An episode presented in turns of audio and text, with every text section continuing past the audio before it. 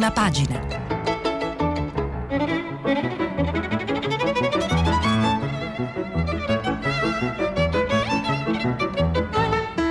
Questa settimana i giornali sono letti e commentati da Sara Menafra, vice direttrice del quotidiano online Open. Per intervenire telefonate al numero verde 800 050 333.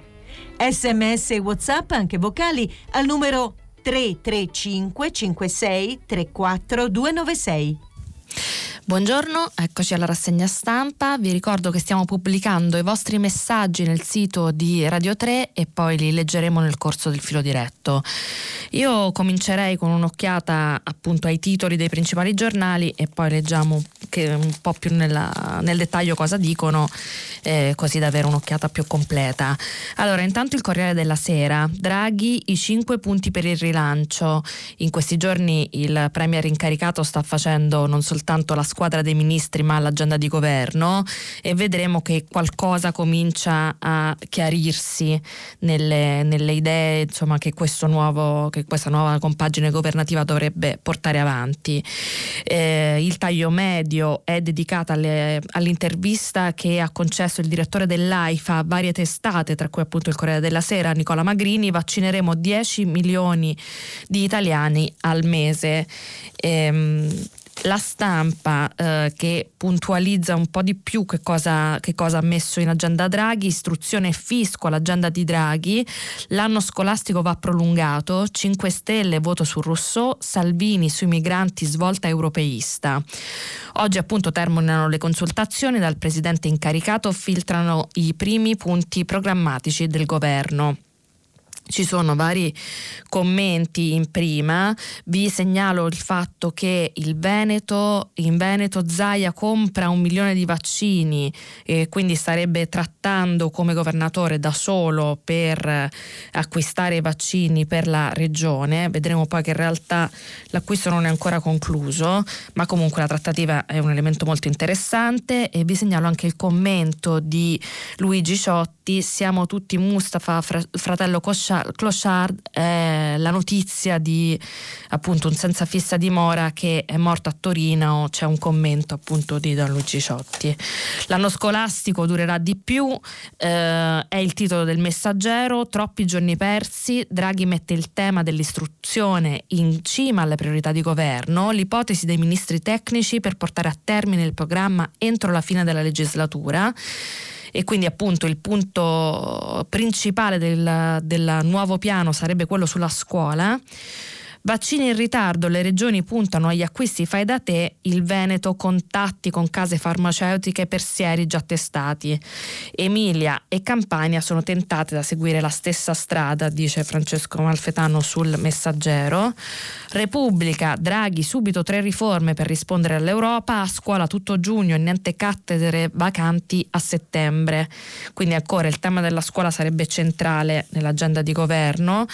Eh, contagi in rialzo dalle varianti, più colpiti sono i giovani è invece il punto sull'andamento dei vaccini.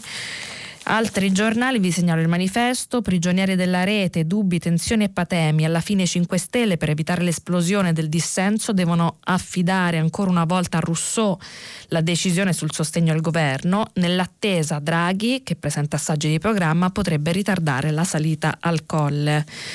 E, e il manifesto mette in prima pagina anche l'intervista a Magrini che abbiamo detto appunto ha parlato con varie testate. E in questo caso si punta sugli anticorpi monoclonali clonali, sbagliato generare aspettative, ha detto Magrini, e anche gli sbarchi avvenuti in Sicilia, sbarcano, sbarcano i migranti Salvini tace ad Augusta i 422 salvati dalla Ocean Viking. Um, avvenire crisi di relazioni e stiamo parlando del discorso al corpo diplomatico di Francesco che ha fatto ieri, che è tornato sul dovere di dare ehm, a tutti accesso alle cure, il Papa rapporti umani in emergenza con il Covid, la risposta è la fraternità, l'economia cambi per servire l'uomo, si affronti subito la catastrofe educativa. E anche Avvenire ha messo in evidenza questa, la storia di, dei clochard morti negli ultimi giorni, eh, ci sono state due vittime nel nord soltanto ieri, senza dimora, morti silenziose nelle nostre città. L'ultimo titolo che vi voglio segnalare almeno per ora, il Sole 24 Ore, che ha fatto pubblica uno studio sull'andamento dell'industria, persi 132 miliardi, ma ad agosto è il recupero anche il Sole 24 Ore ha messo molto in evidenza ehm, le riforme sta, mh, su cui sta lavorando il Premier incaricato Draghi, giustizia, fisco, pubblica amministrazione, nuovo recovery e mette anche eh, in prima, anzi come titolo più alto, sebbene meno evidenziato, Tesla accende il, bit, il bitcoin dei record e quindi insomma l'arrivo sul uh, un investimento di Elon Musk di 1,5 miliardi nella criptovaluta che potrebbe avere un impatto sull'economia mondiale, diciamo manco a dirlo. Dunque, dicevamo che il Premier incaricato sta puntando molto sulla su varie priorità di governo, alcune sono anche quelle indicate dalla Commissione europea per, per, approvare i recovery plan dei singoli paesi, ma in particolare sulla scuola. E quindi voglio leggervi prima di tutto eh, quale potrebbe essere l'ipotesi per allungare il calendario scolastico. Lo prendiamo dal messaggero. Scuola, nuovo calendario, in classe sino a fine giugno. Il Premier incaricato troppi giorni persi e prepara la proroga estiva delle lezioni. Basta cattedre vacanti a settembre. I presidi dia a noi la possibilità di assumere.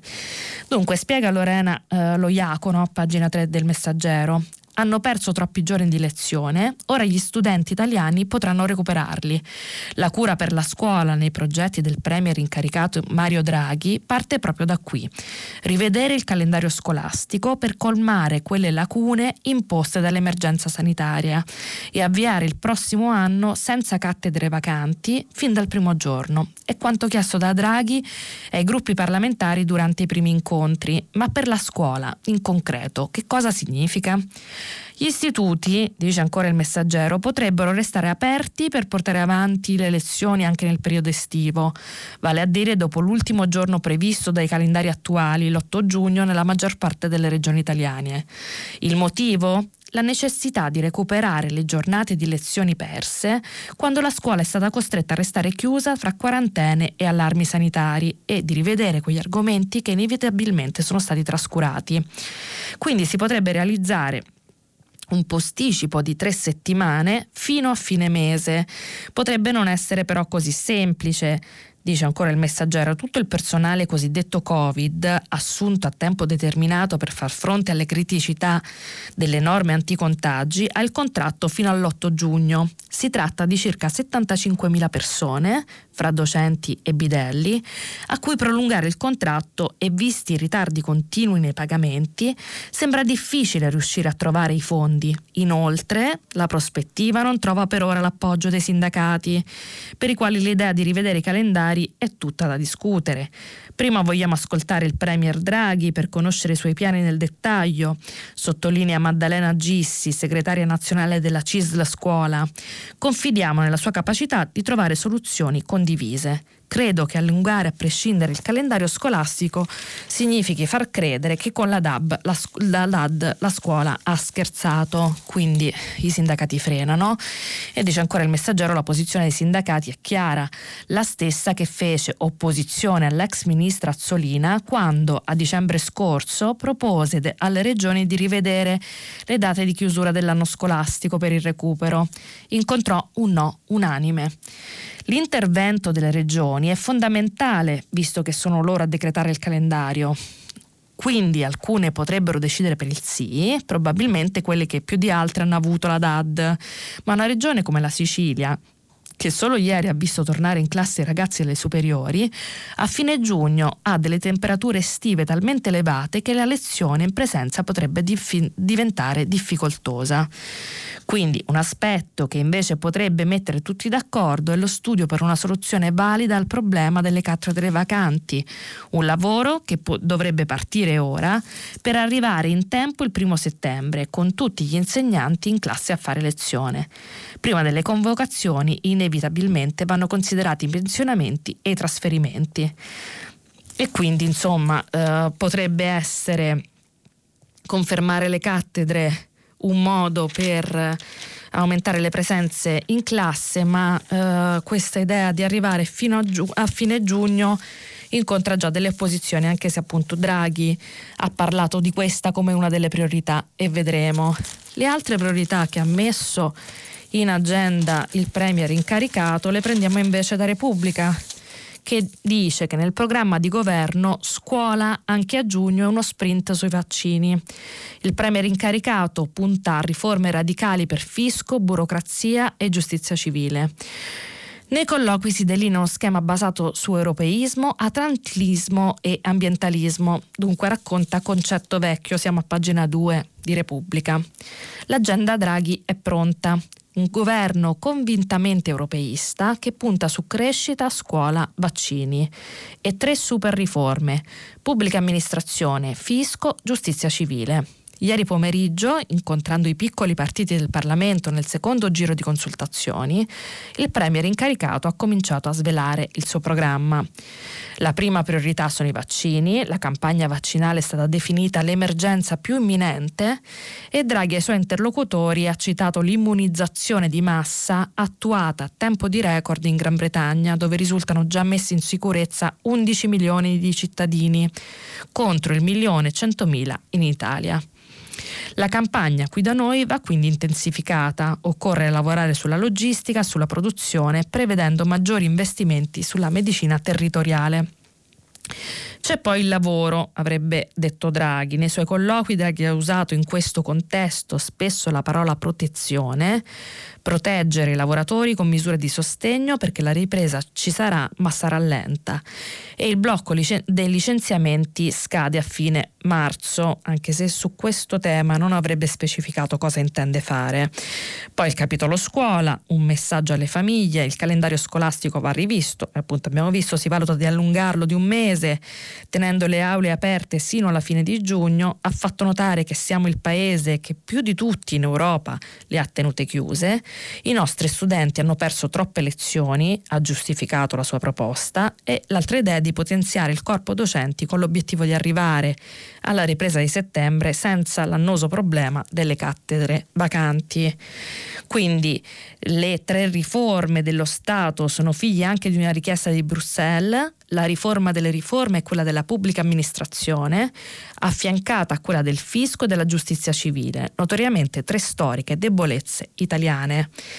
Quindi ehm, su questo dovrebbe puntare il eh, Premier incaricato che oggi farà anche un secondo giro di consultazioni con i partiti maggiori PD, M5S, Leu, Italia Viva, Forza Italia e Lega. Il metodo sarà lo stesso, quindi quello di eh, ascoltarli. A quel punto si può ipotizzare lo scioglimento della riserva tra mercoledì, pomeriggio e giovedì.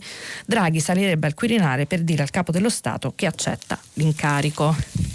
Quindi queste le priorità a cui sta lavorando. Sulla squadra di governo invece avrebbe abbastanza frenato o quantomeno si sarebbe sbilanciato molto poco.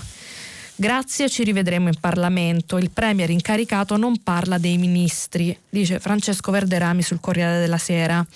Ci rivedremo in Parlamento, la formula con cui Mario Draghi conclude ogni consultazione è la prova che i partiti avranno solo la facoltà di decidere se concedere la fiducia al governo oppure no, perché sul governo deciderà lui. Con Draghi sono, saliti, sono saltati i vecchi rituali, le doglie che anticipavano la nascita di ogni esecutivo, le rose di nomi, le terne di candidati per ogni ministero, le combinazioni incrociate, la contabilità dei gruppi parlamentari che incideva sul peso dei dicasteri da assegnare, il gioco delle correnti. Tutto finito.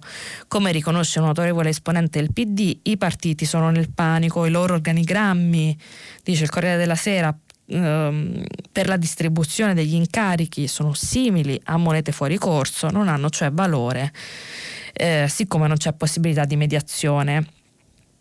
Quindi non ci sarebbe mediazione né sui nomi, nemmeno sul testo del programma, che era l'altra liturgia di ogni trattativa e nascondeva la lotta nella distribuzione del potere. Vabbè, qui diciamo che il Corriere della Sera fa capire quanto poco questo sarebbe un elemento essenziale diciamo, del, della composizione di un governo. Il fatto è che il Premier incaricato si consulta solo con il capo dello Stato e chiama direttamente i candidati. Chi non ha sentito finora squillare il suo telefono ha poche chance di essere contattato. Ovviamente Draghi farà sapere per tempo ai partiti della sua maggioranza la composizione della squadra e quindi la soluzione che ha adottato. L'ipotesi più accreditata rimane quella di un governo misto con tecnici e rappresentanti dei partiti a robustire il progetto. Già si prevede un assembramento per accaparrarsi i posti di sottosegretario e dal profilo dell'esecutivo si capirà la sua durata, se punterà ad arrivare fino al termine del, della legislatura o se avrà, come appare più probabile, un tragitto più limitato. Si tratterebbe in questo caso di un governo di scopo, con un orizzonte limitato al varo delle tre grandi riforme che Draghi ha anticipato durante le consultazioni, e appunto fisco, pubblica amministrazione e giustizia civile, questo programma, che è legato alla concessione dei fondi europei, richiederebbe circa un anno per essere completato.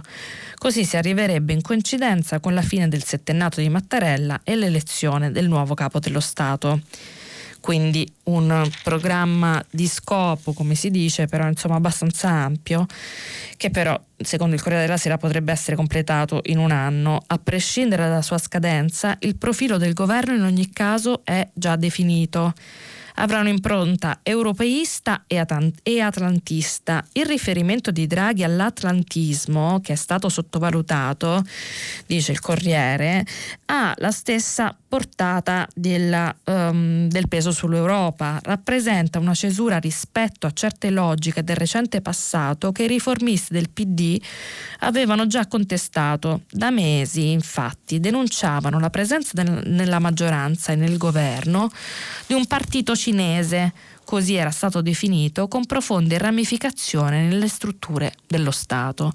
E questa cosa diciamo, dovrebbe essere accantonata da Draghi. Il gabinetto Draghi non si chiamerà europeista e atlantista, a cambiargli nome sono stati i partecipanti alle consultazioni che l'hanno ribattezzato il governo antidepressivo perché nel corso dei colloqui il Premier incaricato ha posto l'accento sull'approccio alla pandemia. Con il lockdown e gli interventi di chiusura territoriali, il Covid è stato contenuto, ma con la depressione dell'economia sono entrate in depressione anche le persone. Serve quindi imprimere un'accelerazione alla campagna di vaccinazione di massa per poter riaprire il paese o l'economia non potrà ripartire. Quindi una strategia atlantista, sottolinea Verderami sul Corriere della Sera, e, e, appunto l'idea un po' di puntare su alcuni argomenti ma non trattare su chi farà parte della squadra di governo. Vedremo se sarà effettivamente così.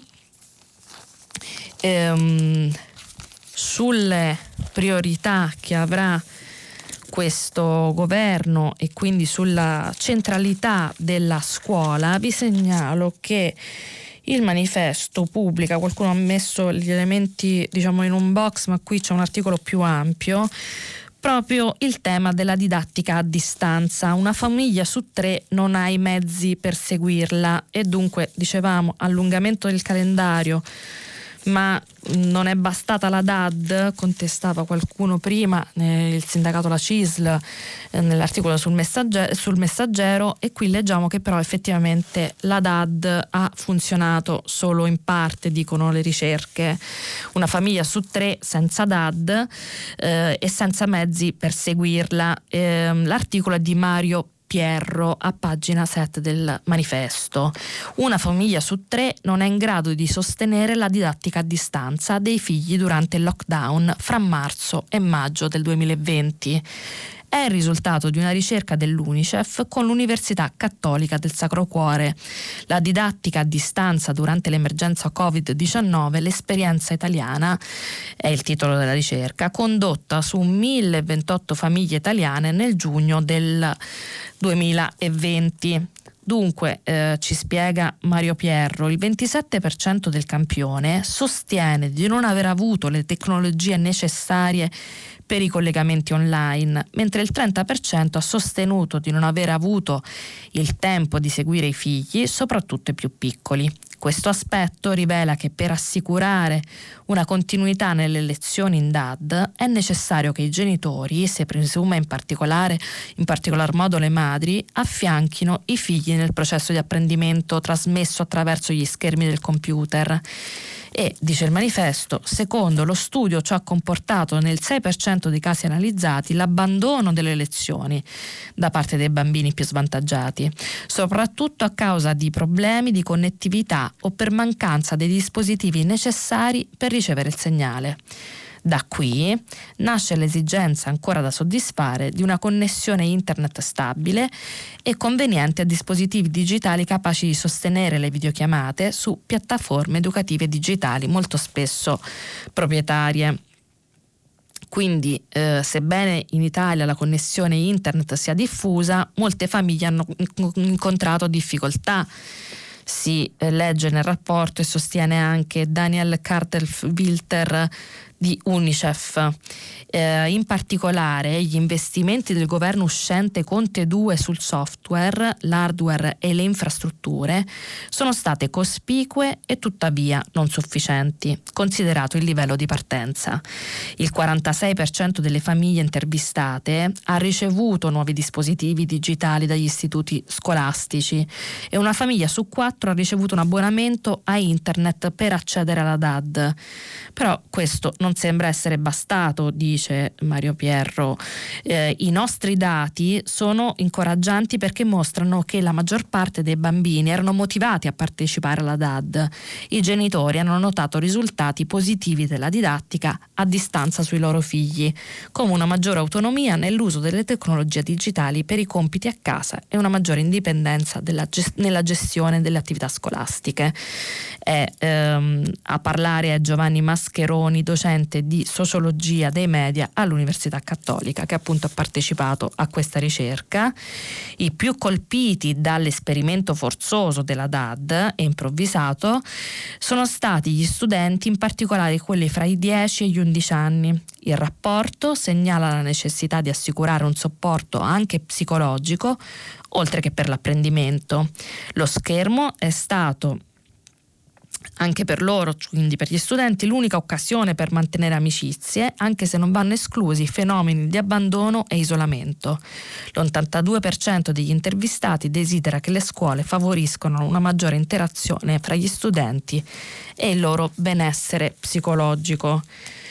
Quindi insomma la DAD è bastata, non è bastato, è bastata solo in parte, una famiglia su tre non ha i mezzi e vedremo se l'allungamento del calendario scolastico potrà essere un modo per recuperare le perdite su questo piano. E, ehm, a questo punto ci spostiamo dalla pagina diciamo prettamente politica, vi segnalo che ci sono alcuni toto ministri comunque sui giornali, ma ancora niente di definito. Come abbiamo visto ehm, se ne parlerà almeno per, se- per, il fine settimana e sicuramente dopo il voto sulla piattaforma Rousseau dei 5 Stelle prevista per 10 e 11. Dunque, tra le conseguenze da affrontare della crisi dell'ultimo anno c'è ovviamente quella sul piano economico. Vi segnalo due spunti che mi sembrano interessanti. Uno è quello del sole 24 ore eh, e quindi l'andamento dell'industria nel 2020 che eh, ci dice anche appunto dove, eh, dove, l'economia italiana è stata più in difficoltà, l'industria perde 132 miliardi, ma da agosto è quasi pareggio. Dice Luca Orlando, male non malissimo. Il, 20, il 2020 dell'industria manifatturiera italiana si chiude con un calo dei ricavi del 10,2%, 132 miliardi in meno rispetto al 2019. Dati non brillanti, quelli evidenziati dall'analisi dei settori industriali di Intesa San Paolo e Prometeia e tuttavia in, eh, di gran lunga migliori rispetto a tutte le previsioni realizzate nei momenti più duri del lockdown, quando alla caduta della domanda si è raggiunto lo stop forzato ad un'ampia fetta della nostra produzione. La frenata per l'intera manifattura vale 360 milioni di euro al giorno, cifra per fortuna distante dalle prime stime del periodo di lockdown, quando ad esempio la sola meccanica ipotizzava per ogni giornata lavorativa persa 1,7 miliardi di gap nel fatturato, un miliardo al giorno tenendo conto dell'intero calendario annuale. Non che sia esattamente una consolazione, tuttavia l'industria nazionale ne ha viste di peggio in tempi non troppo remoti e quindi il calo delle vendite, per quanto pesante, è comunque inferiore rispetto al crollo di 19 punti sperimentato dalla manifattura nel 2019, peggioranno dal dopoguerra. Un risultato del 2020 che riflette il progressivo recupero dal punto di vista dal punto di minimo primaverile. Fra agosto e novembre il fatturato si è mantenuto in linea con il livello pre-Covid, cedendo appunto lo 0,4. Se la media dei ricavi del 2020 non è penalizzata in modo eccessivo, lo si deve in particolare a due comparti, alimentari, bevande e farmaceutiche, in grado di, in entrambi i casi di chiudere l'anno con ricavi appena al di sotto dei livelli 2019, in frenata rispettivamente dello 0,6 e dello 0,9. Il comparto food ha più che compensato con la domanda retail legata ai consumi domestici la caduta verticale del settore, ehm, mentre nella farmaceutica è rilevante il traino dell'export in grado di bilanciare la parziale caduta dei consumi interni per effetti del rinvio delle cure non urgenti e di tutti gli interventi chirurgici non procrastinabili. Dunque, ehm, l'andamento che è andato appunto male ma non malissimo, dice il Sole 24 ore, un booster aggiuntivo potrebbe arrivare dal recovery plan con la velocità di marcia futura del manifatturiero legata anche alle scelte del nuovo governo ovviamente anche questo potrebbe essere un punto importante. I fondi che l'Italia potrà ottenere, si legge nelle conclusioni del rapporto, sono ingenti e non hanno precedenti storici. Il loro utilizzo potrà fornire una spinta determinante nell'accelerare il percorso di recupero e nel rafforzare la competitività del manifatturiero italiano, portando a compimento la sfida, già avviata negli ultimi anni, della trasformazione in chiave digitale ed ecologica del nostro sistema industriale. Quindi l'industria come uno dei punti su cui si potrebbe intervenire è un andamento che è grave ma non critico come si pensava. Sempre sul piano economico eh, o comunque diciamo degli investimenti che riguardano il mercato lavoro, del lavoro, vi segnalo dal Fatto Quotidiano la protesta dei navigator che scenderanno oggi in piazza. Il fatto mi sembra essere l'unico giornale che ne parla diciamo, in anteprima, annunciando questa mobilitazione oggi a Roma. Rischiano di restare a casa i navigator, ipotesi proroga, ma sono il bersaglio degli anti-reddito di cittadinanza. I navigator in piazza pagano l'ostilità della politica, dice Roberto Rotunno. La protesta in 2400 per la proroga, le regioni li hanno boicottati, ma i dati smentiscono il flop. E vediamo cosa dice il Fatto Quotidiano su questo argomento. Alla mole di disoccupati creata da un anno di pandemia, tra un paio di mesi potrebbero unirsi i 2700 navigator, proprio loro che nel 2019 sono stati assunti per aiutare i beneficiari dal reddito di cittadinanza a trovare un lavoro, ora lottano per mantenere il proprio. Nulla di imprevedibile, sin dal principio i loro contratti erano destinati a scadere ad aprile 2021. Vista però la crisi economica dovuta all'emergenza Covid, le domande di sussidi che lievitano e la lentezza con cui procede il piano per potenziare i centri per l'impiego, oggi Nidel CGL, Felsia Cisl e Will Temp andranno in piazza a Montecitorio per rivendicare una proroga di almeno un anno. Ieri i sindacati hanno incontrato la ministra Nunzia Catalfo che si è impegnata a riportare questa come priorità quando conoscerà il suo successore. Non è una richiesta semplice da sostenere, dice il fatto, poiché nell'ultimo anno e mezzo i navigator sono stati etichettati da diversi partiti e dalla grande stampa come un emblema di inefficienza.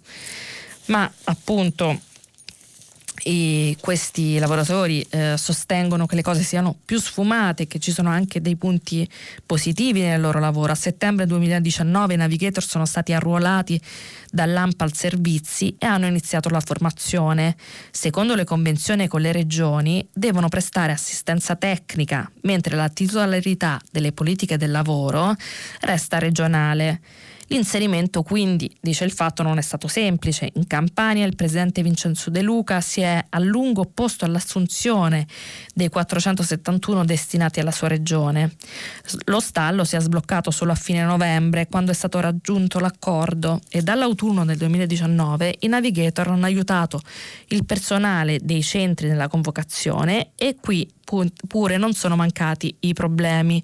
Molti beneficiari tenuti al patto per il lavoro erano irreperibili. Sui moduli di richiesta del reddito c'era il nome di un solo componente della famiglia, così è stato necessario andare a caccia dei contatti di tutti gli altri. Una volta oliato il meccanismo, gli inviti sono andati più spediti. L'ultimo aggiornamento dice che sono state accolte 800.000 persone su 1,3 milioni di beneficiari obbligati per legge alla ricerca del lavoro, un target molto difficile da collocare sul mercato, circa il 75% alla terza media, spiega Giulio De Angelis, navigator di Roma. Una minoranza il diploma, meno dell'1% alla laurea e alcuni sono, so, hanno solo la licenza elementare. Noi cerchiamo di migliorare l'occupabilità di queste persone, per esempio quelli senza licenza media, li convinciamo a iscriversi ai centri per l'istruzione degli adulti quindi insomma una situazione molto difficile da affrontare in effetti. E nonostante queste difficoltà circa 352.000 persone aiutate dal reddito hanno trovato un lavoro, sebbene non tutti questi posti siano stati creati grazie ai centri per l'impiego. In un periodo caratterizzato da un crollo di occupazione generale che a settembre ha fatto registrare una perdita di 450.000 posti, quindi sarebbe comunque un buon risultato. E vedremo come andrà la protesta dei navigator eh, in piazza a Roma che dicono appunto che il loro lavoro è stato complicato ma ha portato dei risultati comunque positivi. E ci spostiamo sulle pagine del, del Covid, della lotta al coronavirus perché ehm, appunto abbiamo visto che ci sono delle novità e c'è ad esempio il Veneto che cerca di fare da solo, la notizia è un po' su tutti i giornali, la leggiamo da Libero che la dà in termini molto dire, affermativi, nel senso la cosa sembra già fatta, in realtà se ho ben capito si tratta di una trattativa, lo stesso Zaia a spiegarlo. Zaia si compra i vaccini e li distribuisce ai veneti, dice Alessandro Gonzato, il governatore disponibili immediatamente. Il Veneto tenta la carta dell'autonomia vaccinale. Dato che le forniture concordate dal commissario Domenico Arcuri con l'UE arrivano col contagocce, il governatore Luca Zaia si è messo all'opera per comprare dosi supplementari come ha fatto Angela Merkel in Germania. Ieri, a proposito della trattativa del Doge, le edizioni online di alcuni quotidiani parlavano di un milione di dosi, ma la cifra, precisano al libero fonti della Serenissima, è esagerata. Si va verso la metà, qualcosa in più, comunque una quantità ingente sufficiente per una regione di 5 milioni di abitanti che ne ha già vaccinati 190.000. E all'interno si spiega, uh, spiega appunto Alessandro Gonzato, il Veneto è fra le regioni che viaggiano più spedite, ha raggiunto picche, picchi di 15.000 iniezioni al giorno e l'unico vero problema enorme è la lentezza degli approvvigionamenti statali.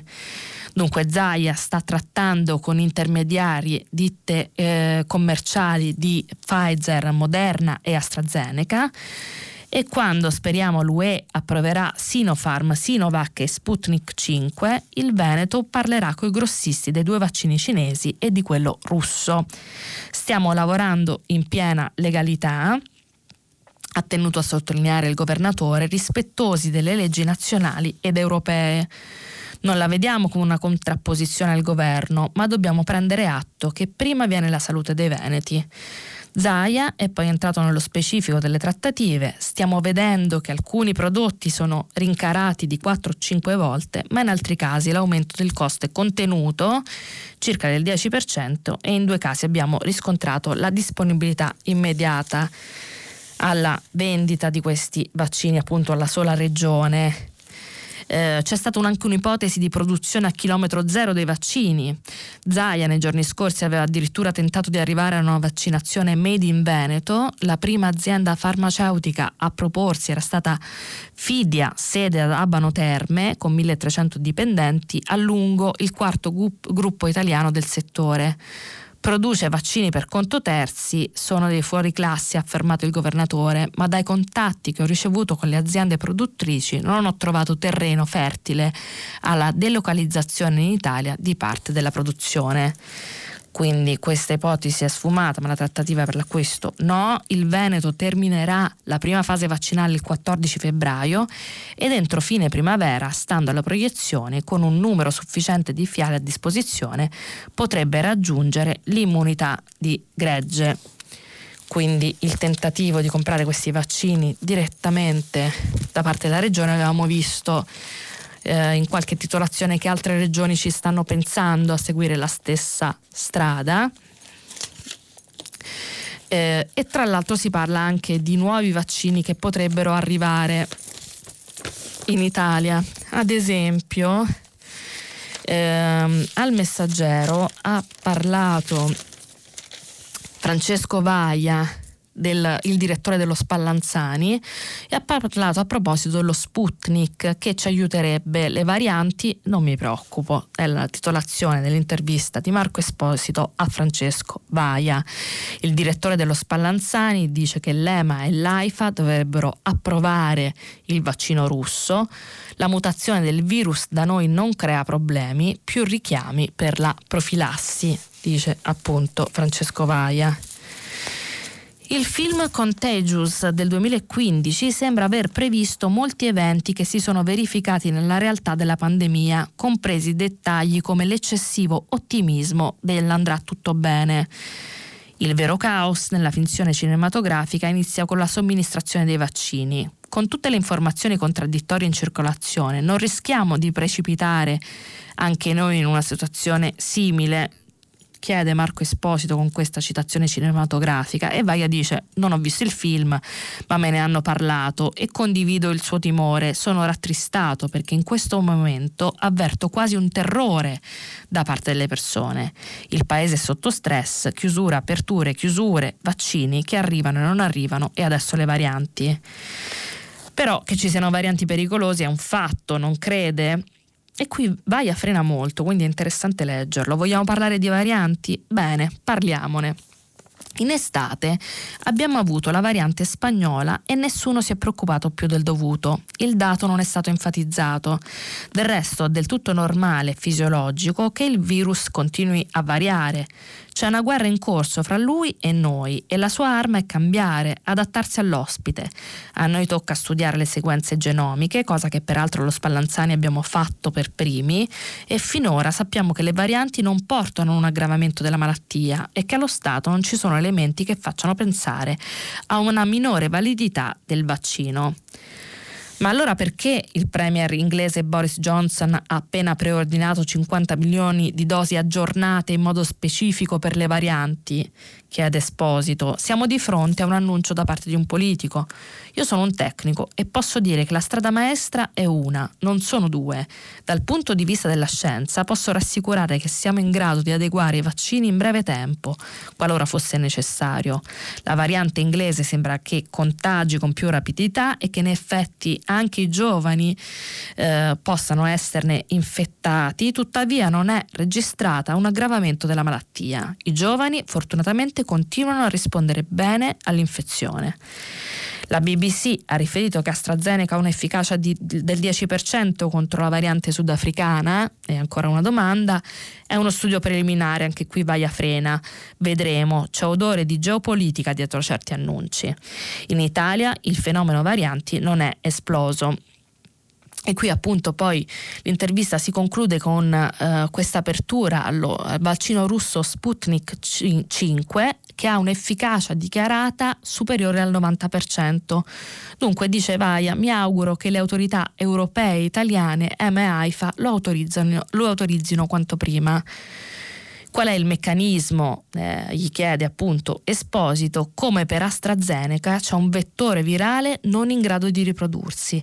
La sua specificità è che eh, c'è un doppio vettore per cui la seconda dose è diversa come tipologia di farmaco rispetto alla prima. Quindi il direttore dello Spallanzani frena sul pericolo varianti e dice anche che però anche il vaccino russo dovrebbe essere messo tra quelli approvati in, eh, in Europa e vi dico che su, sul tema vaccinazioni c'è anche il direttore dell'AIFA che appunto ha dato varie interviste ai giornali. Uh, vi leggo alcuni brani da quella al Corriere della Sera, le domande sono più o meno girate diversamente, ma insomma su tutti i giornali sono simili. A Pasqua partirà la campagna di massa AstraZeneca è efficace, non siate diffidenti. E qui forse le cose più interessanti sono appunto un po' la tranquillizzazione sul vaccino AstraZeneca. Eh, indicato sotto i 55 anni, mentre altri paesi hanno posto il limite a 65. Gli chiede quindi Mar- Margherita De Bac se questo limite sia ehm, come dire, preoccupante per l'Italia e eh, Magrini risponde in Italia è prevalso il parere di AIFA per cui a partire dal dossier dell'Agenzia Europea per i medicinali si è visto che i dati di efficacia stimabili erano limitati agli under 55. Nella fascia 55-65 anni i dati erano eh, talmente pochi da non poter dar luogo ad alcuna stima di efficacia che secondo i dossier è provata solo sotto i 55 anni di età. Chiede quindi Margherita De Bac, ma la gente non si fida di ricevere un vaccino meno efficace degli altri due disponibili? È uno svantaggio? Il farmaco di AstraZeneca è comunque registrato per tutti, anche per gli anziani, e la produzione di anticorpi è stata dimostrata in tutte le fasce di età. Non bisogna essere diffidenti, quindi. In questa crisi globale, in attesa di dati certi, noi suggeriamo che tutti gli anziani sopra i 65 anni e i pazienti a rischio ricevano i vaccini di Moderna e Pfizer. Stiamo cominciando con gli ultra ottantenni. Um, Magrini frena anche sull'uso degli anticorpi monoclonali che AIFA ha definito immaturi eh, e dice i, mh, mm, che gli anticorpi monoclonali sono potenzialmente promettenti per una certa tipologia di pazienti ben definita, si è deciso di dare un'apertura all'uso in via eccezionale e temporanea. Non è un via libera, non è un'approvazione piena. Spetta all'EMA l'approvazione e successivamente ad AIFA stri- eh, stabilire la rimborsabilità e il ruolo terapeutico di questi farmaci in rapida evoluzione e quindi anche alla luce degli studi. Quindi da questo punto di vista l'uso degli anticorpi monoclonali invece c'è una frenata e vedremo come andrà uh, questa vicenda nelle prossime ore, nei prossimi giorni. La valutazione è in corso, ha fatto capire Magrini. Io vorrei tornare negli ultimi minuti che ci rimangono a questo fatto di cronaca, i clochard morti nell'indifferenza, lo prendiamo da avvenire, abbiamo visto che la stampa pubblica su questo anche un commento di eh, Ciotti, i clochard morti nell'indifferenza, a Torino e Modena senza dimora uccisi dal freddo, in Sardegna aggrediti e derisi dai minori sui social, Caritas ostilità crescente, il diverso fa paura. Dunque, l'articolo racconta entrambe le storie, ne prendiamo alcuni brani. Eh, Mostafa è morto a Torino poche ore fa, Filippo è morto qualche giorno prima di Natale ad Arzachena in Sardegna, stessa sorte per un ganese trovato domenica scorsa a Formigine nel Modenese, dice Andrea Zaghi a pagina 10 di Avvenire. Scarti, abbandonati a loro stessi, alle prese con il freddo dell'inverno, spesso derisi, maltrattati, picchiati e dati a fuoco. Un problema per tutti, anche per chi vorrebbe aiutarli. Nell'Italia alle prese con la pandemia e con la crisi politica accade anche questo, non è la prima volta.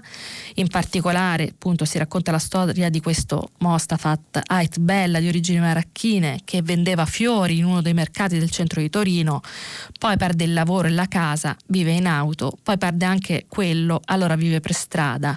E sarebbe stato trovato nel deor di un bar dove ogni mattina a svegliarlo erano proprio i gestori del locale che però ieri non hanno potuto fare niente se non constatare la sua morte. E quindi queste sono anche le altre emergenze che avvengono in Italia in questi giorni, è importante segnalarli.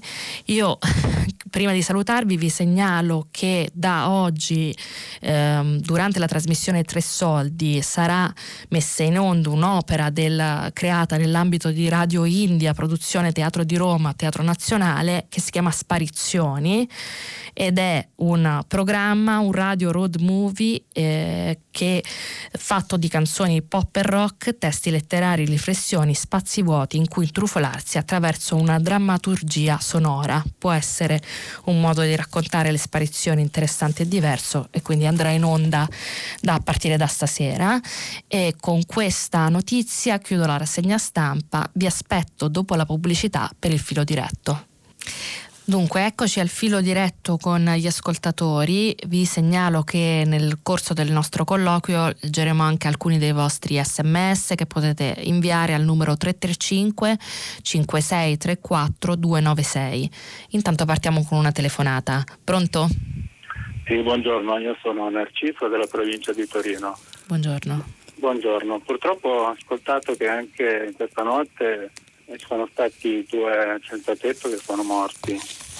E allora volevo riferire un po' come anche avvengono, come è possibile che avvengano queste cose. Ricordo l'esperienza appunto diretta qualche anno fa che ho seguito perché come volontario parrocchiale in una clinica di riabilitazione psichiatrica un signore comunque, che aveva anche dei precedenti penali sì. eh, e che è stato dopo aver fatto una paio di mesi in questa clinica di riabilitazione, è stato ritenuto idoneo per farlo uscire, ma non avendo nessuno a cui riferirsi, nessun parente, poi l'hanno proprio abbandonato letteralmente con le sue borse di fronte a un'associazione benefica al centro di Torino. Ah. Questi non, non, hanno potuto prendere perché erano pieni e poi con quelle fragilità psichiche dicevano che non poteva stare lì e quindi è rimasto, sono stato io che l'ho aiutato ma non voglio adesso scendere in questi particolari, però dopo parecchio tempo, dico che i servizi sociali l'avevano in carico tra l'altro, è stato in una comunità, da questa comunità l'hanno mandato via appunto per, perché, perché aveva questo tipo di problemi e beveva anche, insomma, quando sì. poteva. E è stato mandato, rimandato, lasciato andare, rimesso sul pullman, ha fatto il biglietto e poi si è dovuto arrangiare in pratica, per farla breve, eh, hanno ripreso in carico i servizi sociali in una provincia di Torino. Eh, era a circa poco più di 50 metri da questi servizi sociali, oramai era in una baracca di un cantiere abbandonato perché non aveva trovato nessun tipo di sistemazione, finché ha potuto frequentare un bar dove lo aiutavano perché era degli amici precedenti, prima che fosse andato nella clinica però poi siccome aveva cattivo odore non lo facevano più entrare nel bar, è rimasto lì fuori, io avevo perso i contatti con lui, mi hanno telefonato chi, chi conosceva che io l'avevo seguito per un po' di tempo, sono andato a chiedere dove era questa baracca e l'ho visto lì fuori, tanto stava nevicando perché era il periodo natalizio, intirizzito fuori dal cantiere, mi dicevano che stava dal mattino alla sera così, fermo lì davanti, qualcuno gli portava una tazza di latte ed era lì allora, e lei che ha potuto fare a quel punto, Narciso? Sì, a quel punto lo potevo portare appunto in un centro a Torino dove per fortuna qualche, qualche iniziativa, un laboratorio, un, un, ambulatorio per queste persone c'è, eh, lì lo hanno appunto messo un po' a posto, ripulito, dato dei vestiti, l'ho portato ai servizi sociali pensando che lì potessero appunto in qualche modo fare qualcosa per lui al centro servizi sociali, lui non era in grado di orientarsi, trovare un dormitorio pubblico, neanche riusciva a leggere gli indirizzi perché era ipovedente. Mm. Fatto sta, quindi nonostante io l'abbia messo per iscritto a loro che non era in grado di orientarsi, non l'hanno preso in carico. Per cui questa persona, se non c'era qualcuno, dove doveva andare? Intanto sarebbe, sarebbe morto lì nella baracca, perché mi avevano detto così, se rimane ancora lì qualche giorno non passa l'inverno. Certo. E allora faccio riferimento anche alla telefonata che ha fatto la signora Maddalena eh, domenica scorsa a chiusura del filo diretto con il direttore del secolo XIX che faceva riferimento all'agenda delle Nazioni Unite 2030 che il direttore diceva anche che le, ci sono appunto le condizioni per poter venire incontro a queste persone, ma o non le conosciamo, ed è questo il punto, o comunque non ci fa niente per attuarle. E voglio ancora riportare il titolo di Marco Revelli sulla stampa del 6 febbraio, dove appunto diceva che il decoro urbano si difende sanando la sofferenza, non mettendo il sale sulle ferite. Questa purtroppo è la situazione. Grazie Narciso per aver condiviso anche la sua storia eh, con noi. Effettivamente appunto eh, questo è uno dei drammi eh, non soltanto italiani, diciamo comunque di questa società eh, che lascia indietro appunto gli ultimi, gli ultimissimi in questo caso specie quelli che alla povertà estrema eh, come dire, associano, collegano, sommano eh, il, dei, dei, disagi psichici e sono soli al mondo e sono situazioni effettivamente molto difficili da affrontare. Ehm, noi sicuramente la situazione è appunto molto complicata, lei stessa l'ha vissuto in prima persona. Mm, mi sembra come dire, uno degli elementi su cui che passano sempre in secondo piano e che invece vanno ricordati. Eh, devo dire che Luigi Ciotti sulla stampa, appunto, lei citava un altro intervento di qualche giorno fa, oggi parla più o meno nei, nei, nei termini che diceva anche lei, che quindi non ci si possa limitare a ricordare queste persone, ma impegnarsi di più per costruire un modello di convivenza alternativo basato sull'universalità dello specifico umano e che quindi insomma ehm, uno degli elementi che mi sembrava interessante che scrive Ciotti è l'idea che si, ci si debba lasciare alle spalle l'idea della povertà come colpa o come fatalità, dietro di essa ci sono sempre scelte politiche ed economiche che quindi diciamo eh, occuparsi degli ultimissimi, che lui dice non chiamiamolo nemmeno più senza tetto, eh, non deve identificare una condizione, chi vive per strada è una persona come tutti, con un volto, un nome, una storia e che quindi va inclusa in qualche modo nella società. E quindi ancora grazie per averci raccontato la sua storia e sono contenta che ne possiamo fare almeno un piccolo megafono su questo. Un'altra telefonata, pronto? Buongiorno, mi chiamo Cristina, chiamo da Bolzano. Intervengo sulle affermazioni eh, di Draghi riguardo la scuola. Allora Draghi dice che la DAD, la didattica a distanza, è stata a tempo perso e quindi va recuperata, no? va recuperata d'estate.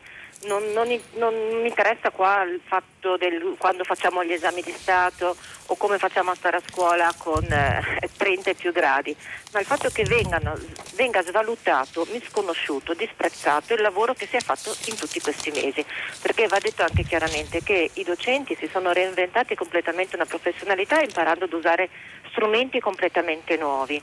Eh, spesso hanno lavorato in queste maniere a, a, proprie spese, gli studenti si sono impegnati, lavorano con enorme fatica ovviamente perché anche loro devono imparare a gestire il proprio studio da lontano e a rispondere anche a richieste nuove. Genitori, e ne conosco personalmente, hanno chiesto aspettativa, hanno fatto i turni per stare a casa, per eh, stare accanto ai bambini più piccoli. Allora tutte queste persone ehm, davvero hanno perso tempo, cioè i dirigenti scolastici hanno comprato i computer, hanno fatto in modo di distribuirli, hanno distribuito le connessioni perché poi l'esperienza di marzo-aprile ci ha insegnato che cosa serviva, la ricerca che lei citava si riferiva a marzo-aprile, non sicuramente alla didattica a distanza che è stata fatta quest'autunno e quest'inverno, sì. perché eh, appunto ehm, ci sono eh, stati veramente, c'è stato veramente un grande impegno da parte di tutti, si sono organizzati gli orari, si sono rassicurate le persone, tutto questo non è tempo perso, perché se è tempo perso che ce lo dicessero e noi da domani andiamo a spasso, invece di stare nelle case a insegnare o nelle case a studiare o negli uffici ad organizzare, Mm, andiamo in vacanza, adesso questo eh, veramente mi sembra molto offensivo, una mancanza di rispetto completa per il lavoro dei docenti, degli studenti e per gli sforzi che hanno fatto anche le famiglie per stare accanto ai loro ragazzi. Eh, non so Draghi da dove tragga questa convinzione che la DAD eh, sia a tempo perso, sicuramente non ha la qualità della didattica in presenza, sicuramente crea e ha creato e forse creerà ancora dei danni sul piano della socialità, dei danni forse psicologici, ma dire che sia tempo perso è veramente troppo. Grazie Cristina, provo a risponderle. Dunque, in realtà specifichiamo, almeno da quello che eh, è stato raccontato, di quello che ha detto Draghi, perché appunto sono sempre derelato, lui ha parlato di... Uh, diciamo di aver perso troppe lezioni, il che non vuol dire di per sé che tutta la DAD è stata tempo perso, almeno io non l'ho capita così. Mi sembra che lui dica che tra una cosa e l'altra, nel senso che mm, come dire, tra alcune chiusure temporanee delle classi e le difficoltà complessive, comunque ci sia una perdita diciamo del, del lavoro che normalmente si fa a scuola e che quindi come dire non è un giudizio complessivo su tutto l'andamento della didattica a distanza, ma un, una perdita diciamo, generale a fine anno si può comunque valutare. E devo dire che da quello che capisco io, anche se non ho un'esperienza direttamente di, diciamo, di scuola né come insegnante né come studente purtroppo, ehm, secondo me un elemento di criticità al di là degli sforzi indubbiamente meritori fatti nel corso dell'anno e che sono anche poi migliorati nel corso del tempo come diceva lei stessa comunque la perdita di didattica in presenza sia comunque sia un elemento da valutare e un um, come dire, una mancanza soprattutto sulla lunga distanza, non solo per la ricerca che abbiamo letto prima, che sicuramente si riferisce a una fase iniziale, ma che ci parla di una parte consistente del corpo studentesco che non è in grado di seguire la didattica a distanza in modo continuativo, ma anche più in generale perché la, di- la didattica a distanza, come dire, è una, una mh, mm, forma di didattica emergenziale, ma che non può paragonarsi alla didattica in presenza. E quindi da questo punto di vista io non so come, ma nel caso di eh, Draghi, dell'ipotesi che ha fatto Draghi, si tratterebbe di, allung- di allungare l'anno scolastico di 20 giorni, quindi non sulla base dell'idea che sia tutto da rifare, eh, allungarlo dall'8 al 30 giugno, se possibile, non mi sembrerebbe una scelta così folle. Tra l'altro, noi siamo in Europa, diciamo, uno eh, diciamo, degli stati che più mh, spazio mettono diciamo, nella pausa estiva rispetto ad altri.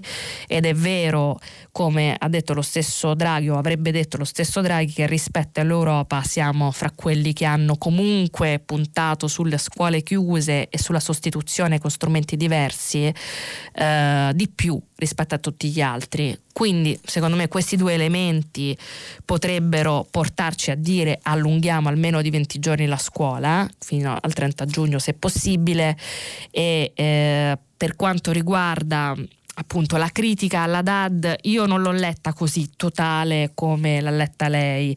Eh, lui mi sembra di dire appunto come, come, ci siamo detti si sono persi troppi giorni il che non vuol dire non si è fatto nulla. Comunque vedremo come specificherà meglio il suo messaggio e da questo punto di vista forse questa fine di trattative diciamo tra i partiti e sentirlo parlare direttamente di cosa vuole fare forse sarà quello che ci, più ci aiuterà a capire cosa ci aspetta da questo governo governo nei prossimi anni. Un'altra telefonata, pronto? Sì, pronto? Sì, buongiorno. Salve, buongiorno. Nel salutare lei e tutti coloro che ascoltano. Le posso chiedere come si chiama e da dove? Sì, sì, Rocco, dalla provincia di Brindisi. Eccoci.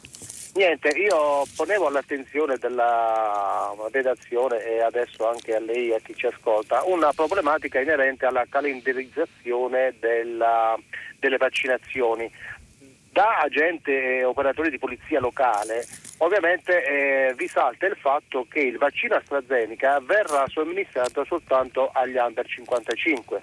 Ora, a mm, me sembra una contraddizione quella di lasciare fuori da questa vaccinazione come eh, gli agenti di polizia, forze dell'ordine e operatori nella scuola, proprio coloro i quali che essendo dire, andati oltre con l'età sarebbero oltremodo più vulnerabili.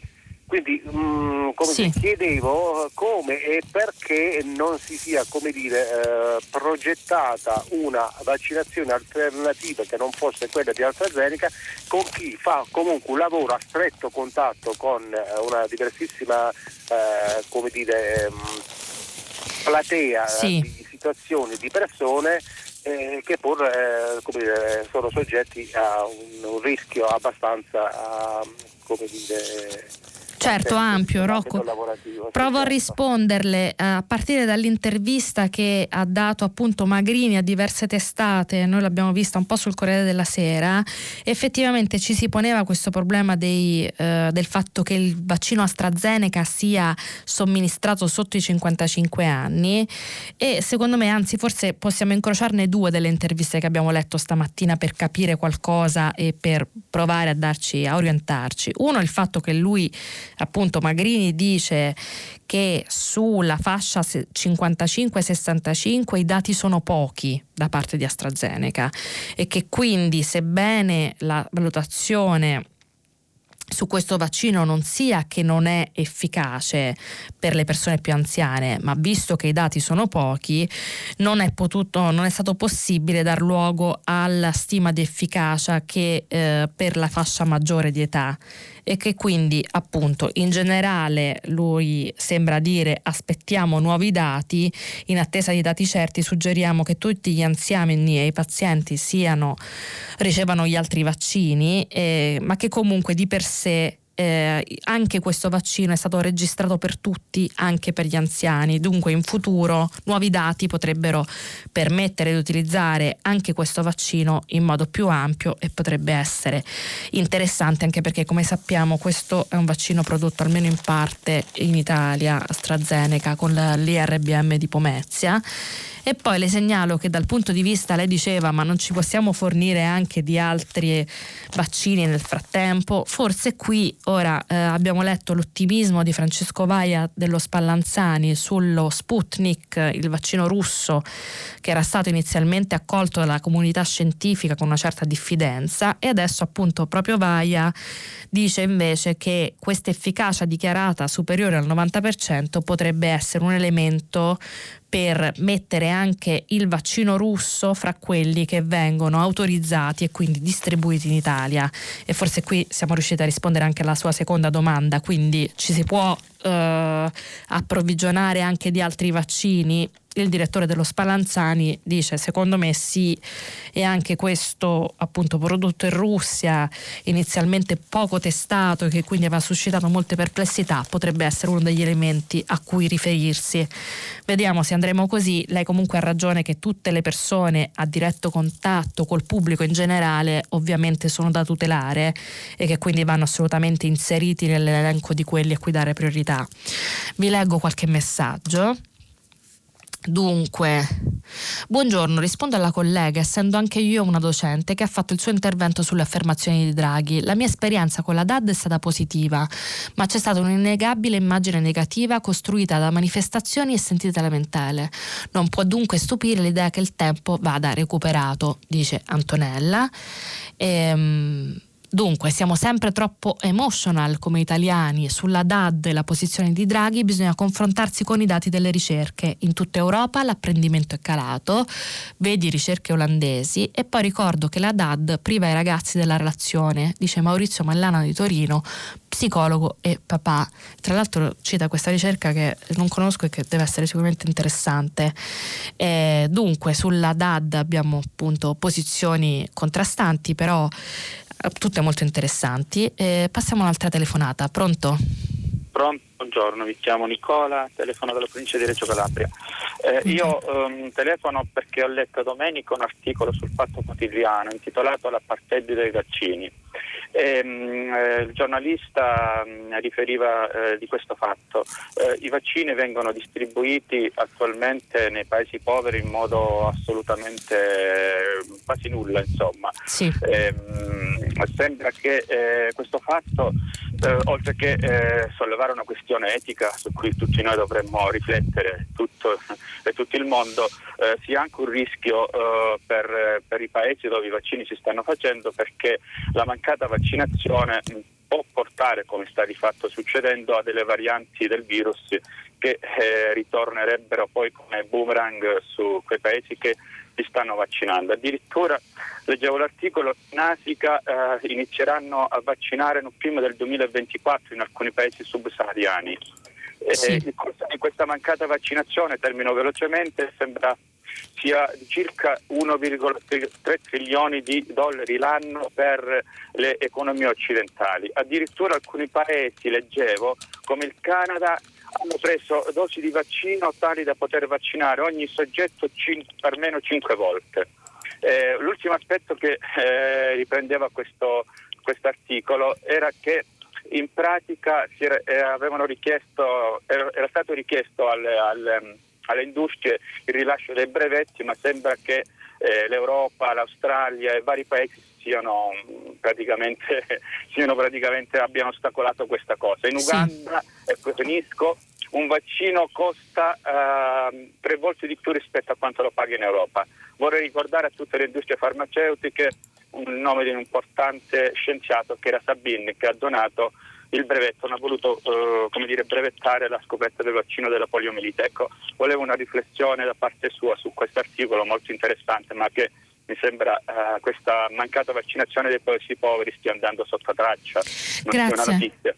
Grazie Nicola per questa segnalazione. Effettivamente, eh, come dire, anche io ho sempre pensato che fosse molto importante occuparsi, diciamo nel mio piccolo, eh, per carità, di, delle vaccine, della vaccinazione del sud del mondo. Credo che dall'inizio avrebbe dovuto essere un tema e che invece appunto l'Italia e l'Europa lo stanno dimenticando e invece, come diceva anche lei, è un elemento importante e che anche, come dire, dal punto di vista solo prettamente egoistico pubblico diciamo, dovrebbe essere un elemento diciamo, su cui riflettere perché la conseguenza di non vaccinare una parte del pianeta può essere eh, enorme per tutti tutti, gli elementi sono tanti da questo punto di vista, nel senso che ehm, c'è un tema che riguarda il, il, costo dei vaccini nel sud del mondo. Eh, io devo dire che ad esempio mh, tra gli articoli che anche io avevo letto nei giorni scorsi, oggi purtroppo ieri non ci sono stati elementi su questo, quindi non abbiamo potuto poi affrontarlo, ma spero che lo faremo insomma pian piano. Ad esempio era un'intervista che aveva concesso l'immunologa Viola scuola, adesso l'ho ritrovata, la riporta Globalist su internet, ma era un po' circolata appunto sabato scorso e mi sembrava interessante anche perché anche noi spesso lo intervistiamo, questa immunologa, che dice appunto che bisogna Pass, cambiare passo nel sud del mondo e iniziare la produzione dei vaccini in tutto il mondo anche ricorrendo a licenze obbligatorie, quindi a mh, mm, a um, concedere eh, uh, queste licenze anche alla produzione in altri paesi e non soltanto in quelli che hanno inventato la vaccinazione, quindi trovato il brevetto. Mi sembrava interessante appunto anche perché a dirla eh, una voce abbastanza autorevole e tra l'altro eh, una delle ricerche che avevamo fatto invece noi come Open a gennaio era interessante il fatto che eh, Cina e Russia stanno uh, puntando sull'esportazione di vaccini, cioè che quindi i vaccini che hanno prodotto loro stanno arrivando nel sud del mondo, in particolare in Africa e in America Latina, a prezzi concorrenziali. E questo potrebbe essere un elemento, come dire, di eh, anche di influenza geopolitica eh, che alcuni paesi stanno mettendo al centro della loro agenda, ma appunto non tutti. In particolare eh, la Cina sta investendo sulla distribuzione del vaccino in Africa e questo può essere un elemento diciamo, interessante che, ha anche appunto conseguenze da vari eh, punti di vista, non soltanto prettamente sanitari. In ogni caso, come diceva lei, secondo me il tema è molto interessante, non andrebbe dimenticato, le conseguenze possono essere gravi per tutti e la speculazione sui vaccini nel sud del mondo rischia di essere la nuova emergenza economica e sociale dei prossimi anni se non interveniamo in tempo. Un'altra telefonata. Pronto? Buongiorno, sono Gianfranco da Verona. Buongiorno Gianfranco. Io avevo mandato un messaggio, non so se ha avuto occasione di vederlo. E ancora Merito, no, mi racconti lei. Per quanto riguarda l'utilizzo della piattaforma Rousseau da parte del Movimento 5 Stelle. Allora, il Movimento 5 Stelle ha una nutrita, ormai penso addirittura pletorica rappresentanza al Senato e alla Camera, che potrebbe decidere se aderire o meno al governo Draghi, al futuro costituendo governo, mm, governo Draghi. Invece si ricorre ancora una volta alla piattaforma Rousseau, che tra l'altro è gestita e controllata dalla Casareggio Associati, sì. che è di proprietà di un privato cittadino praticamente. Quindi non si capisce perché si continui ad utilizzare questo metodo, che tra l'altro quando, quando, si vota, insomma, io ho visto le altre volte, insomma, gli iscritti mi pare che siano 115.000 o roba del genere. Sì. Ah, e vota sempre un terzo, metà, forse meno, insomma un terzo. E poi confrontato con il numero di elettori del Movimento 5 Stelle è una rappresentanza assolutamente esigua, proprio questione di, di, di pochissimo. Insomma.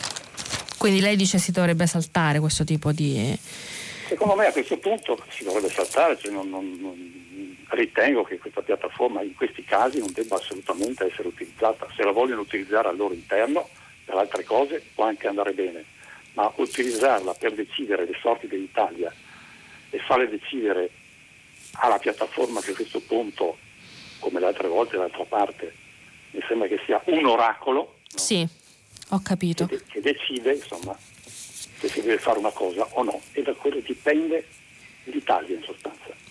Tra l'altro sì. ci sarebbe anche da dire che insomma, Grillo che se ne sta sempre fuori, a un certo momento piomba a Roma, fa il suo comizio, il suo solito show e, anche lui decide le sorti praticamente dell'Italia. Lui e Casaleggio. Gli altri non contano più niente, mi sembra.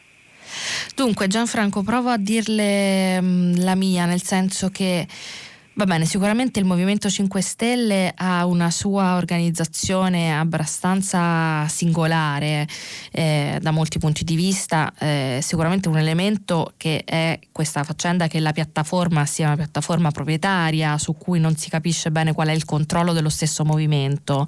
E forse questo è l'aspetto più debole della struttura, cioè eh, secondo me un'organizzazione politica dovrebbe mh, diciamo, dotarsi e gestire autonomamente tutti gli strumenti che usa cosa affidarlo diciamo, a un proprietario privato che ha un rapporto con il movimento di per sé non è benissimo anche perché come dire non non controllano quello che effettivamente accade all'interno di, di, questa, di questa, piattaforma o comunque de, delle strutture che usano. Io in realtà eh, non penso malissimo del fatto che usino una piattaforma o comunque che consultino i militanti, diciamo.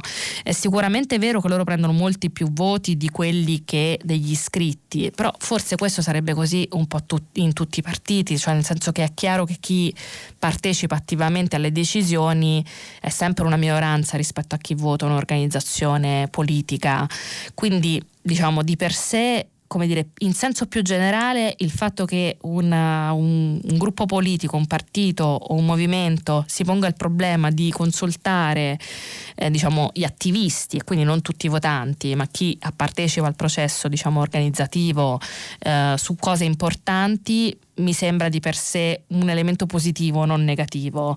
Poi certo, anche io ho delle perplessità su come funziona la piattaforma in sé, sul fatto appunto che sia proprietaria e in generale sul fatto che il Movimento 5 Stelle, come mh, diciamo anche altri partiti sicuramente diciamo, usa questa piattaforma solo di tanto in tanto e come dire non sembra esserci un processo di osmosi fra decisioni eh, parlamentari e partecipazione dei, dei, militanti.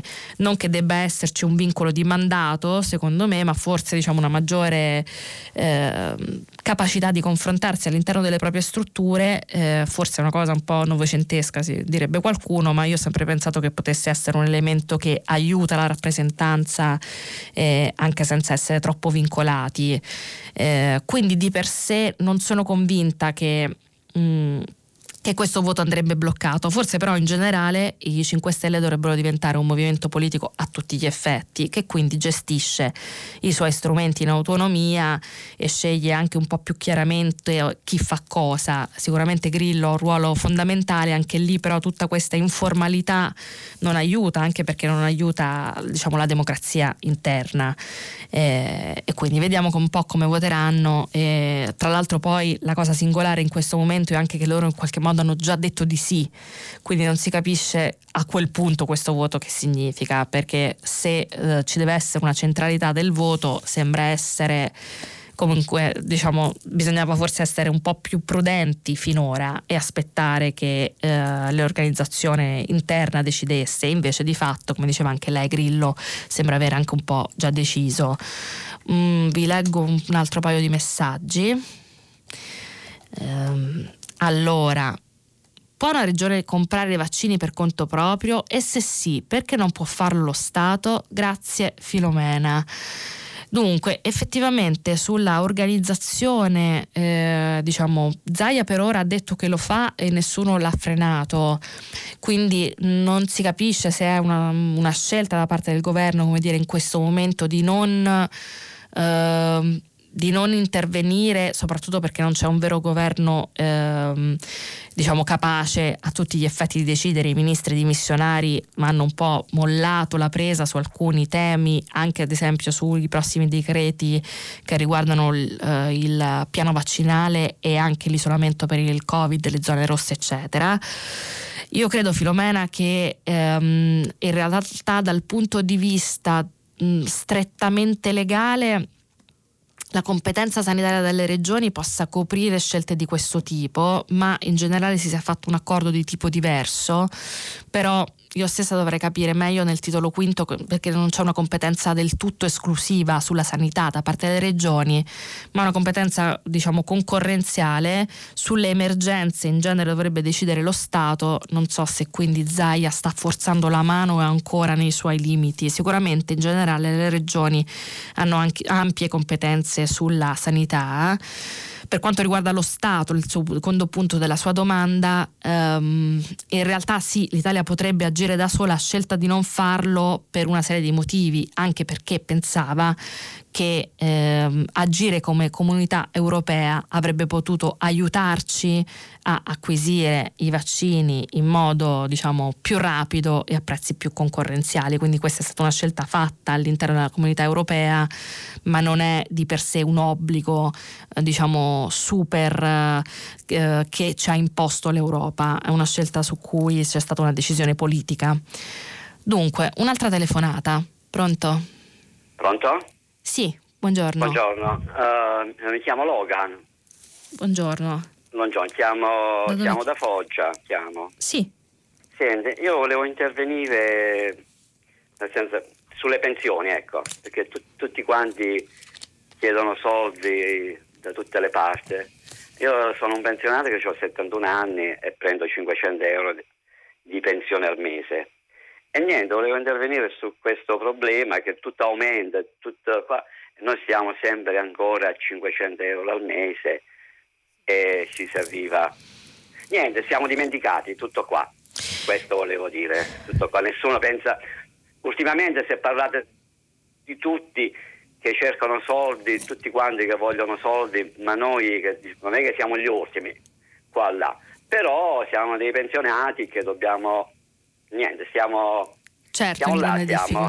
Eh, esatto, sì, eh, per- percepiamo, anzi c'è gente che prende di più col reddito di cittadinanza, non ha mai lavorato, semmai, se, se- semmai fanno anche qualcosa in nero, queste cose qua e noi che semmai pensano che siamo, abbiamo uno stipendio sicuro al mese di 500 euro. Certo, Siamo- non ci, non ci si Eh, arriva, insomma, è una situazione Ecco, difficile. Ecco, questo, su questo argomento volevo intervenire solo. Io me la cavo, che nel senso, con mia moglie ce la caviamo, ma c'è gente, so, miei amici, c'è gente che nella mia età che o con la reversibilità o con, eh, con qualche cosa arrivano a 600, a 700 euro al mese. Si toglie 400 euro di fitto di casa e poi ci sono tutte le utenze che che aumentano giorno per giorno. Ecco, volevo solo mettere in rilievo questo problema che non se ne parla da tanto tempo. Ecco, tutto qua. Va Forse bene. ci prove- Prova a, ci prove- prova a rispondere, Logan. Va bene.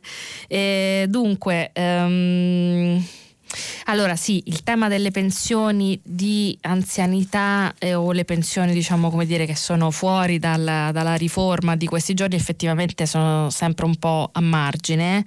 Eh, io devo dire che il contrasto col reddito di cittadinanza di per sé... mh, eh, come dire, credo che il sostegno al reddito di persone che sono escluse dal ciclo produttivo per una serie di motivi e dei poverissimi della società sia comunque un elemento positivo, quindi non la metterei tanto su questo piano. Mi rendo con- però conto che sicuramente alcune pensioni sono basse, molto basse e che quindi diciamo anche questo dovrebbe essere uno degli elementi di sostegno all'economia del paese che poi di per sé può fare il bene della società nel suo complesso, nel senso che eh, come dire, aiuta tutta l'economia a riprendersi e a ripartire. È vero che in questo momento, come dice lei, se ne parla poco, anche perché al momento la discussione sulle pensioni non è tanto su quanto prende chi è già in pensione, ma su chi ci debba andare. E quindi in particolare la discussione oggi è su quota 100 soprattutto e quindi sulla necessità di fare, eh, di allungare questa riforma temporanea che aveva approvato il governo giallo- giallo-verde oppure no. Eh, resta un tema più, più generale che è quello che dice lei di situazione del, diciamo, di chi prende la pensione minima che è un tema, uno di quelli che rimangono sempre un po' in fondo all'agenda, ma che poi per, molte persone eh, diventa essenziale. Non so se effettivamente sarà nella, negli elementi su cui si focalizzerà il governo Draghi. Al momento devo dirle, effettivamente non sembra, nel senso che lui ha parlato di sostegno al reddito e sostegno al lavoro più che sostegno ai pensionati attuali. Eh, sicuramente diciamo, la preoccupazione c'è e riguarda appunto più in generale eh, dire, le fasce deboli della società che poi eh, hanno difficoltà a, diciamo, a, a, stare in piedi mese per mese, che quindi è un elemento che non andrebbe mai del tutto dimenticato su questo condiviso quello che lei diceva. Eh, il tema della DAD è ancora nei vostri messaggi. Eh, e vi voglio leggere un paio di, appunto, di sms che ci avete mandato al 335 5634 296 sono un docente la DAD non è mai svolta per l'intero orario scolastico infatti assurdo sarebbe stato tenere ragazzi 5 ore al giorno davanti al computer. Pertanto ha ragione Draghi occorre recuperare. E, um, è un messaggio non firmato mentre invece si uh, dice un altro finalmente si accenna ad un'apertura delle scuole a giugno ne parlava il ministro Fioroni nel 2007 ne sarebbero felici i genitori che sono costretti a pagare i centri estivi a partire da quel mese. Quindi eh, ancora discussione sulla, sulla DAB. DAD, Cuba somministra il vaccino Soberana anche ai turisti, inoltre privo di brevetto. Claudio da Roma e questo è un tema interessante che però appunto eh, svincola un po' dalle cose che ci siamo detti finora. Un'altra telefonata. Pronto? Sì, pronto, buongiorno. scusi. Pronto, buongiorno, sono Salvatore da Roma. La mia domanda è molto semplice. Siccome sento parlare la Lega di Salvini e Salvini in particolare che dice a Draghi di adottare il modello Bertolaso per le vaccinazioni, atteso che nel Lazio siano partiti anche in Trentino, qual è questo modello Bertolaso visto che loro sono ancora un po' indietro? Perché sinceramente non lo capisco, vorrei saperlo e vorrei che anche voi della stampa faceste un po' di domande un pochino più stringenti quando i politici affermano delle cose inesistenti. Va bene, salvo... grazie. grazie. a lei. Dunque, cerco di rispondere abbastanza rapidamente. Io, anche io effettivamente non ho capito molto del modello Bertolaso e sicuramente bisognerebbe chiedergli di più di che cosa vuole fare. Se ho ben capito, mh, nei giorni scorsi l'abbiamo un po' visto, cioè lui sta cronometrando i tempi delle vaccinazioni in Lombardia per accelerare e per in qualche modo, eh, come dire, eh, fare un programma di vaccinazione a sprombattuto battuto rispetto a quelle delle altre regioni. Ora, se questo effettivamente porterà a un'immunità di gregge in tempi rapidi, eh, tutto da dimostrare. Un po' il pezzo che avevamo letto sul Libero ehm, accennava al fatto che la Lombardia sarebbe pronta alla alla fase 2 per raggiungere l'immunità di gregge e che quindi in, questa, in, questa, uh, in, questo disegno si inserirebbe appunto questo piano di Bertolaso che ha cronometrato appunto ogni vaccinazione quanto dura per cercare di accelerare i tempi anche se c'è sempre l'elemento della fornitura dei vaccini secondo me sul margine. Questo in estrema sintesi ma sicuramente lei ha ragione che si dovrebbe chiedere di più e meglio quando vengono fatti questi annunci anche per evitare diciamo false illusioni. E con questo ci fermiamo. Dopo il giornale radio Nicola La Gioia conduce pagina 3 a seguire le novità musicali di primo movimento e alle 10 tutta la città ne parla approfondirà un tema posto da voi ascoltatori. Potete riascoltarci sul sito di Radio 3. A domani.